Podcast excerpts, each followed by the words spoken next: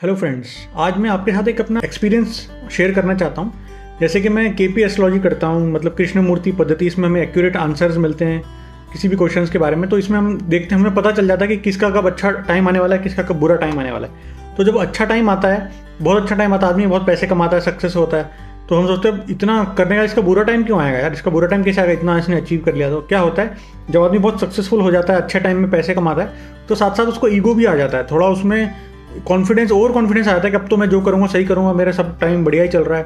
तो जो अपने से जो छोटे लोग हैं यू नो जो उससे जूनियर हैं, उन लोगों के साथ वो रूड रूडली बिहेव करता है, उनको डोमिनेट करता है, कुछ इलीगल काम करता है, गलत काम करता है, गलत आदतें पाल लेता है, गलत संगति में आ जाता है और गलत काम करता है तो उन सब हरकतों के कारण, वो जो ये काम कर रहा है, इन सब चीज़ों के कारण उसका फिर बुरा टाइम आ जाता है। और फिर कुंडली में भी वो बुरा टाइम आ जाता है।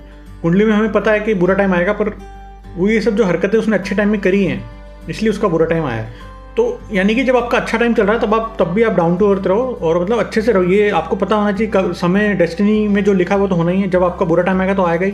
तो उसके लिए आप प्रिपेयर रहो पहले से ही। यू नो अच्छे टाइम का अच्छा यूज़ उठाओ, लेकिन उसमें गलत काम मत करो, क्योंकि फिर उनके कारण आपका बुरा टाइम आएगा। और जब आप जब मैं आपको बता देता हूँ कि ये ये टाइम आपका इस महीने से इस महीने तक बुरा टाइम है, या ये साल बुरा टाइम है तो बुरे टाइम में आपको क्या करना है?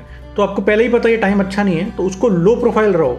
थोड़ा अपनी लाइफ में रो लो प्रोफ़ाइल रहो, ज़्यादा बड़ी रिस्क मत लो गैम्बल मत खेलो। यू नो मालूम है बुरा टाइम में लॉस हो सकता है तो वैसी रिस्क मत लो। पर वो टाइम अच्छा है, आपको कुछ लेसन देने के लिए एक सीख मिलती है आप उसको सीखो, कुछ नए कोर्स करो, उस टाइम पे अपने आप को अपग्रेड करो, अपने ऊपर काम करो, क्योंकि ज़्यादा पैसे नहीं कमा सकते टाइम अच्छा नहीं है। लेकिन आप अपने ऊपर इन्वेस्ट कर सकते हो।